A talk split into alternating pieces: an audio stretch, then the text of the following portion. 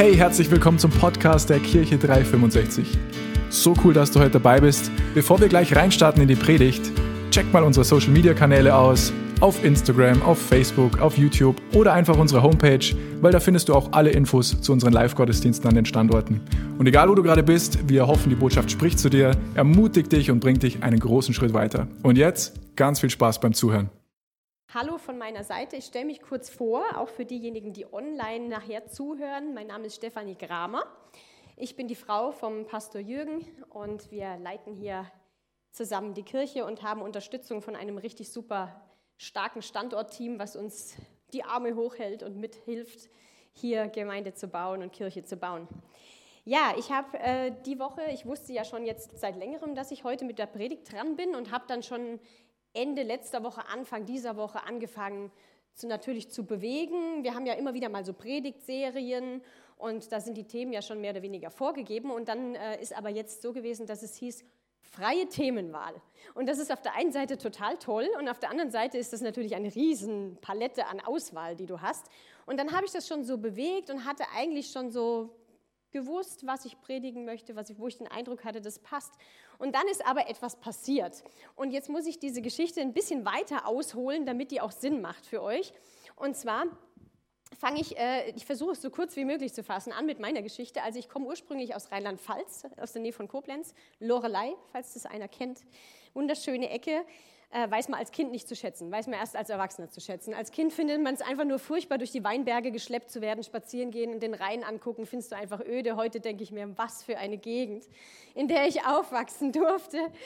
Ähm, genau, ich bin Physiotherapeutin, habe in Koblenz meine Ausbildung gemacht, äh, bin dann nach der Ausbildung, ich habe immer so einen Drang gehabt, weit weg, weit weg, weit weg, ich will nicht hier bleiben, ich muss weg habe mich dann äh, in Österreich beworben, in ganz Bayern, ich wollte immer in den Süden, warum auch immer, und habe dann äh, äh über 90 Bewerbungen rausgeschickt und bin letzten Endes in Ulm gelandet.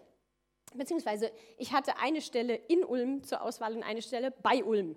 Und ich habe dann bei Ulm äh, die Stelle angenommen, war dann in dieser Region und äh, bin auch in dieser Region dann zum Glauben gekommen. Also ich bin ganz normal evangelisch aufgewachsen. Äh, Im Rheinland ist man eher evangelisch als katholisch. Hier in Bayern ist es, glaube ich, umgekehrt. Äh, und dann bin ich aber zum richtigen, lebendigen Glauben an Jesus erst gekommen, nachdem ich weit weg war von zu Hause, bin zum ersten Mal in eine Freikirche gegangen und habe da zum Glauben an Jesus gefunden. Ich habe dann äh, ziemlich schnell danach äh, den Jürgen kennengelernt, der auch in der Kirche war. Und äh, wir haben dann nach drei Monaten schon geheiratet. Das war schnell. Und zwei Wochen nach der Hochzeit war ich bereits schwanger mit dem ersten Kind. So, also es ging wirklich alles ratzfatz. Mittlerweile haben wir vier Kinder und im Juli sind wir 15 Jahre glücklich verheiratet. Obwohl uns natürlich jeder geraten hat, äh, lasst euch Zeit, drei Monate, viel zu schnell, würde ich jedem anderen auch raten. Äh, aber bei uns hat es gepasst. Also 15 Jahre äh, sprechen für sich. So, und das, das heißt, ich war, ich war Single, habe gearbeitet in, in der Praxis 40 Stunden die Woche, war aktiv, fünfmal die Woche Sport gemacht, bin verreist, hatte meinen Freundeskreis, habe Partys gefeiert. Und dann äh, kennt ihr diese in den, in den Actionfilmen diese U-Turns, wenn die Autos angefahren kommen und dann einmal komplett rumdrehen und in eine andere Richtung brausen. Und so war das in meinem Leben. Von dem einen Leben krass ins andere Leben krass. Ich war also innerhalb von einem Jahr plötzlich verheiratet ähm, hatte ein Kind. Dann sind wir ganz schnell, äh, haben wir dann das zweite Kind bekommen. Die Jule kam nur äh, 15 äh, Monate später zur Welt. Das heißt, es ging alles Schlag auf Schlag auf Schlag auf Schlag. Und dann bist du, und alle Mamas, glaube ich, können mir nachempfinden, wie das ist, du bist, du bist irgendwie nur am Rennen. Du bist so, du bist in diesem Ding drin und du kommst gar nicht zum Nachdenken. Du funktionierst, du, das, du, bist einfach, du bist einfach am Funktionieren. Man steckt da drin in der Schwangerschaft. Stillzeit, schlaflose Nächte, Überlebensmodus irgendwie und das Ganze, äh, äh der Nico ist jetzt 14 geworden, also äh, jetzt seit 14 Jahren. Und dann kommst du endlich zur Ruhe, wenn dann der Kleinste im Kindergarten ist. So, dann sitzt du plötzlich, alle sind aus dem Haus, dann sitzt du mit deinem Kaffee und denkst, was waren das gerade die letzten Jahre irgendwie? Also du, du kommst dann erst mal wieder dazu durchzuatmen, weil vorher warst du nur, also ich weiß nicht, ob ihr das auch kennt, aber ich habe zum Beispiel in meinem Telefon, ich habe ja ganz viele Mamas als Kontakte, äh, habe ich nur eingespeichert, Liams Mama, äh, so und so Mama, du hast gar keinen eigenen Namen mehr, du existierst gar nicht mehr, du bist Jürgens Frau Nikos Judas Leos Bens Mama. Du bist sogar im Telefon bei anderen Leuten unter dem Namen eingespeichert. Du weißt manchmal gar nicht, wie heißt die Person überhaupt mit Vornamen. Du existierst gar nicht. Und, und nach diesen 14 Jahren sitze ich da mit dem Kaffee oder 13 Jahren und dann sitze ich da und sage, wow, wer bin ich überhaupt? Was war das gerade? Es war toll, es war rasant, es war irgendwie, aber wow, was war das? Und dann fängst du an, dich wieder zu sammeln und zu sortieren. Und wir hatten diesen Punkt eben, als der Jüngste, der Ben, in den Kindergarten kam, der ist jetzt fünf, also auch schon wieder zwei Jahre her. Und, äh, und dann habe ich diesen Punkt gehabt und dann fängst du an zu überlegen, was machst du? Gehst du in deinen alten Beruf zurück? Gehe ich wieder arbeiten? Fange ich wieder an als Physiotherapeutin? Weil spätestens dann wirst du ja angesprochen.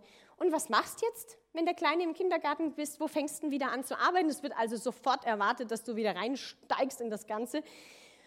So, und wir haben dann beschlossen, nee, ich komme also nicht mehr in den Beruf Physiotherapeutin zurück, sondern ich investiere mich mehr hier in, in die Kirche, hab, bin dann auch angestellt jetzt mittlerweile, ähm, jetzt keine 100 Stunden, aber ein paar. So, die Außenwirkung ist aber folgende und darauf will ich zurück. Die Steffi arbeitet nichts. Kennt man vielleicht als Mama dieses Gefühl, dass man so angeschaut wird, du arbeitest nichts. Ja, was macht die so beruflich? Nix, die ist daheim.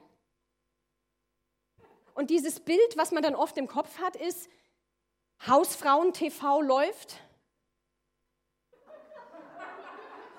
Man feilt sich die Fingernägelchen und schafft den ganzen Tag nichts. Und falls einer von euch hier drin sitzt und dieser Ansicht ist, dann möchte ich euch sagen, es ist nicht wahr. Okay?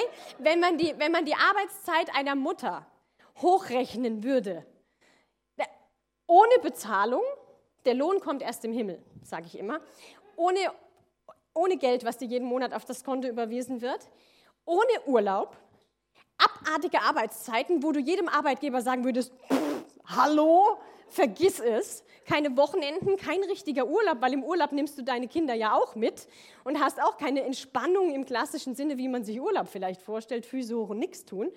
So, also die Außenwirkung ist folgende, die schafft nichts. Und vielleicht kann sich die eine oder andere damit identifizieren. Auf jeden Fall hat mich das immer ein Stück weit gefuchst. Und ich habe immer gedacht, wenn die wüssten, was ich alles arbeite. Ich arbeite den ganzen Tag, ich sitze ja nicht da rum. Ich habe ja, man hat Berge von Wäsche, man betreut die Kinder und seit Corona, hallo, seitdem bin ich auch noch Lehrerin ohne all das, was sonst noch am Laufen ist, ohne die Arbeit, die man für die Kirche noch macht und so weiter. Und das hat mich total gefuchst. Und es war dann wirklich so, als wie verflixt, immer kam dann irgendeiner und hat dieses Thema wieder aufs Tablett gebracht. Ich bin spazieren gegangen, habe hab eine Bekannte getroffen, die ist Grundschullehrerin. Und dann äh, sagt sie, so, ich muss weiter, das war samstags, ich muss noch zum Globus. Da sage ich, boah, du bist ja echt mutig, Samstag zum Globus, da ja richtig viel los. Und dann sagt sie, ja, ich würde ja auch gern lieber Dienstagvormittag gehen, aber ich arbeite ja. Und diese Woche war dann wieder, ich glaube am Donnerstag war es, und wie gesagt, jetzt komme ich zum eigentlichen Thema. Meine Predigt war schon am, in Vorbereitung. Und dann kam am, Dienstag, äh, am Donnerstag die Situation, dass eins meiner Kinder zu mir gesagt hat, morgens Hektik, bei uns ist immer Stoßzeit, dann fangen die Online-Stunden an, der eine muss in die Notbetreuung, der muss nichts hier und 100 Sachen und ich stehe noch da im Schlafanzug und dirigiere alle in, in ihre äh, Richtung und das alles läuft. Und dann sagt eins meiner Kinder zu mir, ja, das kannst du doch jetzt schnell machen, du hast doch eh nichts zu tun. Und das hat irgendwie das Fass zum Überlaufen gebracht. Ich war dann echt auf 180, habe die Türen geballert, bin dann in den Kindergarten marschiert, habe den Ben abgegeben, bin zurückgelaufen und ich war, ich war so richtig fuchsig. Und habe gedacht, das Gibt es doch wohl nicht. Und habe immer das Gefühl gehabt, ich muss mich verteidigen. Man fühlt sich so wertlos. Man, also unfassbar. Jedenfalls habe ich dann, und das ist ein guter Tipp an dieser Stelle immer, wenn man merkt, man wird fuchsig, äh, habe ich dann das Gespräch mit Gott angefangen. Und dann habe ich gesagt, Gott, warum fuchst mich das so? Weil ich weiß ja, dass es nicht so ist. Ich weiß ja sehr wohl, wie viel ich arbeite. Ich weiß sehr wohl, was meine Arbeit für einen Wert hat. Und ihr Mamas, wenn ihr hier sitzt und das Gleiche denkt, ich kann euch sagen, das ist der wertvollste Job, den man auf dieser Erde machen kann. Die Kinder sind unsere ersten Jünger. Jesus hatte Jünger und unsere Kinder sind unsere ersten Jünger. Das ist wichtiger als alles andere, egal was die Welt uns da draußen erzählt. Der wichtigste Job auf Erden und wir sollten stolz, hoch erhobenen Hauptes sagen, ich bin Mama. Und das reicht auch. Das heißt nicht, dass wir Frauen nie wieder arbeiten sollen. Davon rede ich nicht. Alles klar? Aber das ist der wichtigste, wichtigste, wichtigste Job. Und dann habe ich gesagt, Gott, warum fuchst mich das so? Und dann kommt mir so in den Sinn der Satz, was bestimmt deinen Wert? Und dann habe ich das so, und das war kurz bevor ich wieder am Haus war, ich hatte noch ein paar Meter, dann bin ich langsamer gegangen, weil mich das so getroffen hat, dass ich gedacht habe, da, da, muss ich, da muss ich jetzt echt mal drüber nachdenken. Was bestimmt meinen Wert? Jetzt sitzt du vielleicht als Mann drin und denkst, da kann ich mich jetzt nicht so mit identifizieren mit der Predigt. Macht ja nichts. Wir haben ja auch noch für euch Beispiele. Jetzt deswegen habe ich einfach mal das definiert oder die Frage stelle ich in den Raum, was bestimmt deinen Wert? Was macht dich wertvoll? Worüber definierst du dich? Und da gibt es ganz, ganz, ganz viele verschiedene Dinge. Und ich habe einfach mal ein paar aufgeschrieben. Macht dich dein Job wertvoll? Deine Leistung? Dein Erfolg? dein Auto, dein Haus, deine Yacht. Kennt ihr ja, wenn man so die Brieftasche aufklappt und so kommen die ganzen Bilder. Haus, Auto, Yacht, alles meins. Wie viel Sport du treibst? Macht dich das wertvoll, wenn du ein total sportlicher Typ bist? Dein ehrenamtliches Engagement, gibt dir das den Wert? Deine Familie? Deine Kleidergröße? Dein Aussehen, ihr seht schon, ich merke, das mischt es immer wieder Frauen, Männer. Die einen fühlen sich da mehr angesprochen, die anderen da. Dein ordentlich geputztes Haus, ziehst du daraus deinen Wert, dass du sagst, ich habe meinen Laden im Griff? Deine Talente, deine Begabungen, deine wohlerzogenen Kinder, dein Ansehen im Freundes- und Bekanntenkreis, in der Nachbarschaft, das Wohlwollen deiner Eltern? Was bestimmt deinen Wert? Und in dem Moment habe ich gewusst, meine Predigt wird eine andere sein. Und unser Ego hätte einige Vorschläge für uns, woraus wir unseren Wert ziehen können. Einige. Da habe ich jetzt nur ein paar genannt. Das Ego sagt, ich bin nicht zu doof zum Arbeiten. Ich bin zu Hause, weil ich mich entschieden habe, zu Hause zu sein. Das Ego brüllt manchmal. Man muss eins wissen bei der Sache. Ego ist nicht dein Freund. Ego ist nicht dein Freund. Ego meint es nie gut mit dir. Gibt sogar T-Shirts, die finde ich voll cool. Ego is not your amigo. Und genau so ist es. Das Ego ist nicht unser Freund, weil das Ego ist bezogen auf ich, ich, ich, ich, ich, wie der Name bereits sagt. Ich muss beweisen, was ich kann. Ich muss beweisen, wer ich bin. Ich muss beweisen, dass ich nicht nur Hausfrau und Mutter bin, dass ich sehr wohl was kann. Ich muss beweisen, dass ich das tollste Auto fahre. Ich muss beweisen, dass ich meinen Laden im Griff habe. Ich muss beweisen, was ich alles kann. Ego macht dich fertig. Ego ist nicht dein Freund. Nicht. Und ich möchte eine Bibelstelle raussuchen. Ha, und ich war, ihr habt vielleicht, wenn ihr die letzten zwei Mal da wart, habt ihr mitbekommen, dass mein Telefon angefangen hat zu sprechen, während ich versucht habe, äh, Bibelstellen rauszusuchen. Also war ich heute schlauer und habe den äh, Tipp von der Janina befolgt äh, und habe einen Screenshot von meiner Bibelstelle gemacht, damit es nicht wieder anfängt zu sprechen. Also ich bin auf der sicheren Seite. Wir schauen uns an Johannes 3, Vers 16.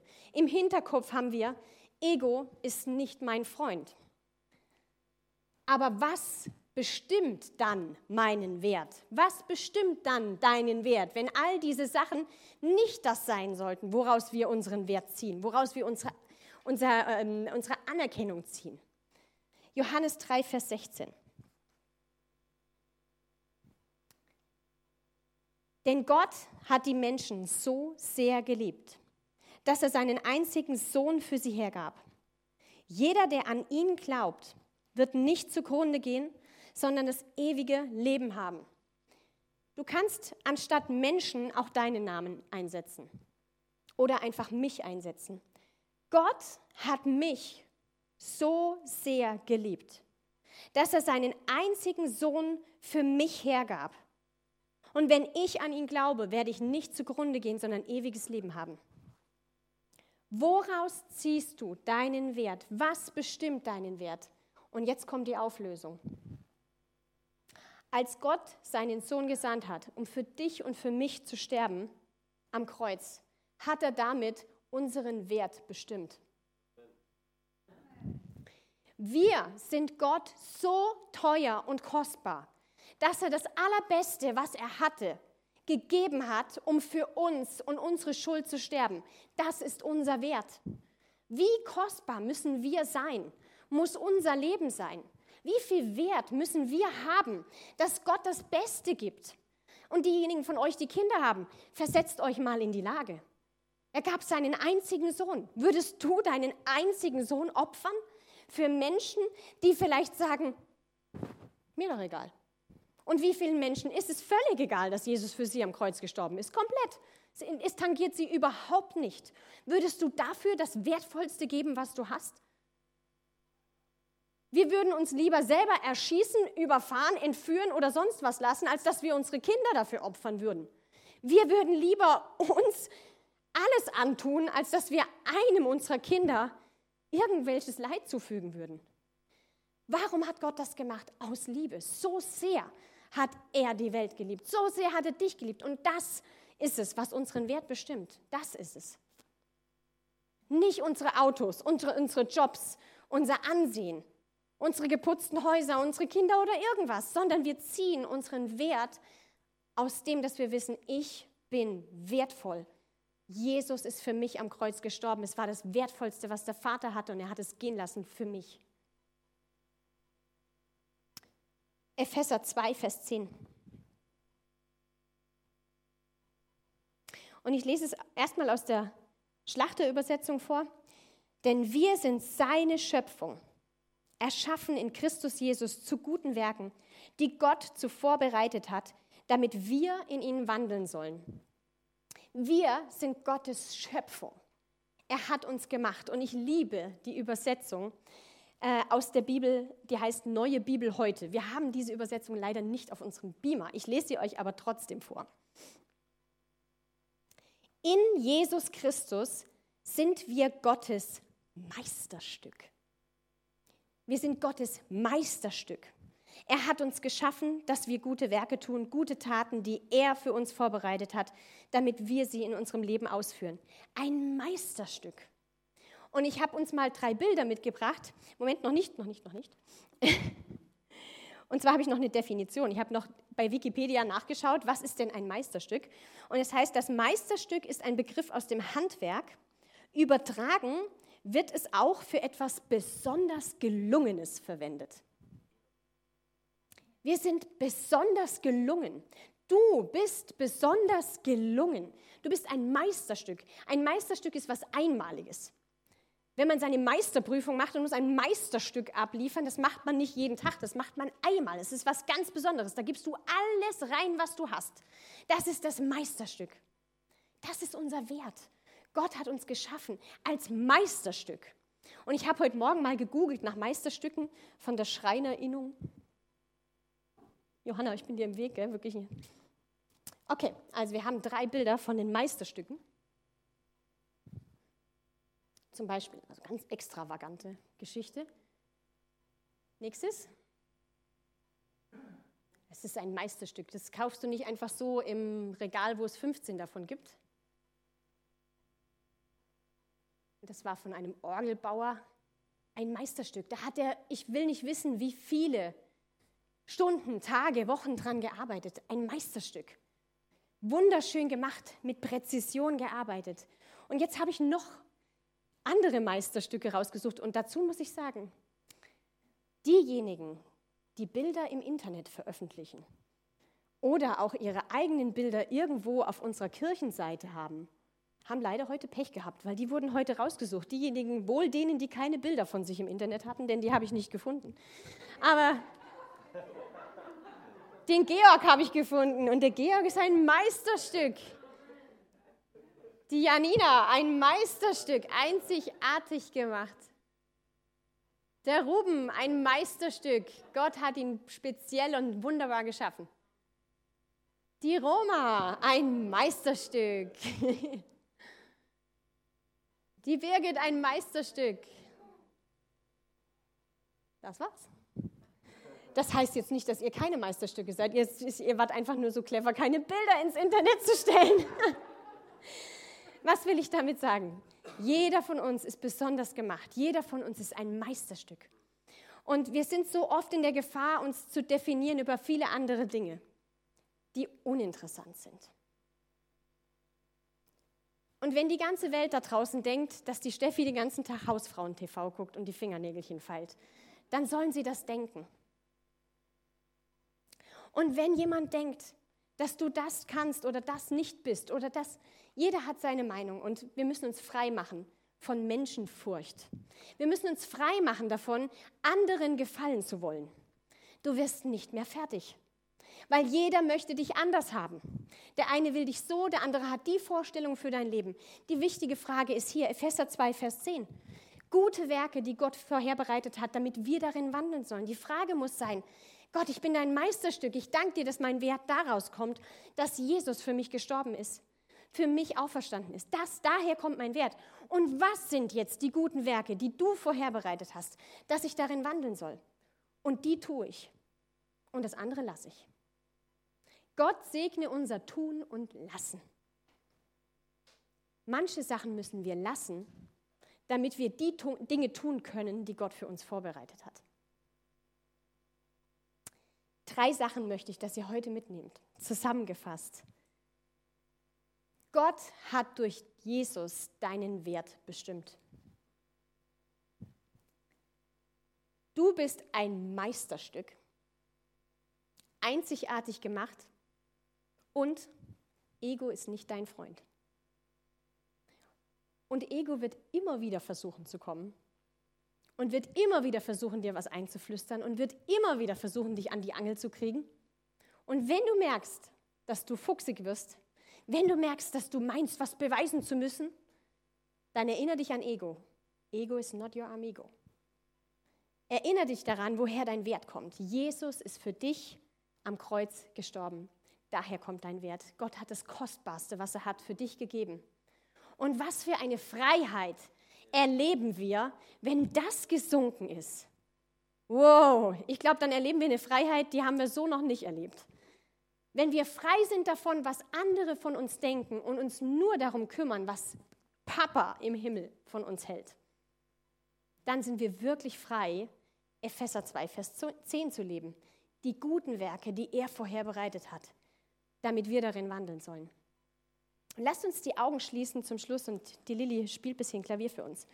Und ich möchte noch beten und ich möchte euch auch ein Gebet anbieten. Und zwar, wenn du hier bist und du hast noch nie Jesus als deinen persönlichen Herrn und Erlöser angenommen. Wenn du sagst, wow, ich habe das noch nie gehört, dass ich ein Meisterstück bin, dass Gott mich gemacht hat, dass Jesus für mich gestorben ist, dass es wirklich persönlich gemeint hat, Gott hat mich so sehr geliebt, dass er seinen einzigen Sohn hergab. Dann will ich dich einladen heute Morgen, Jesus zum Herrn deines Lebens zu machen und zu sagen, ich danke dir, dass du für mich gestorben bist. Ganz ehrlich, keiner von uns ist gut genug, um durch gute Taten in den Himmel zu kommen. Jeder von uns hat Dreck am Stecken, wie es so schön heißt. Und wir brauchen einen Erlöser. Wir brauchen jemanden, der uns reinwäscht von aller Schuld. Und Jesus ist genau dafür gekommen. Ich bete ein Gebet vor und wenn du möchtest und von Herzen glaubst und das sprechen möchtest, dann kannst du mir gerne nachbeten. Gott im Himmel, ich danke dir, dass du das Beste gegeben hast. Deinen Sohn Jesus,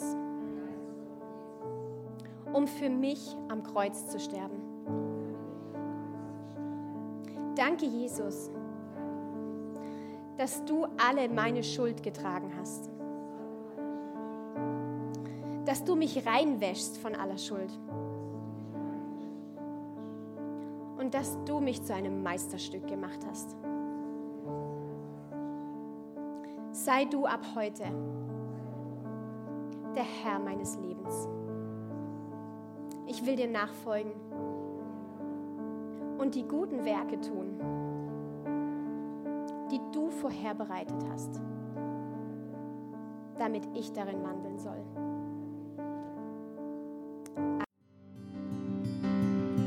Wow, ich weiß nicht, wie es dir geht, aber ich bin jedes Mal wieder aufs Neue begeistert, wenn ich die Predigten von unserem Podcast höre.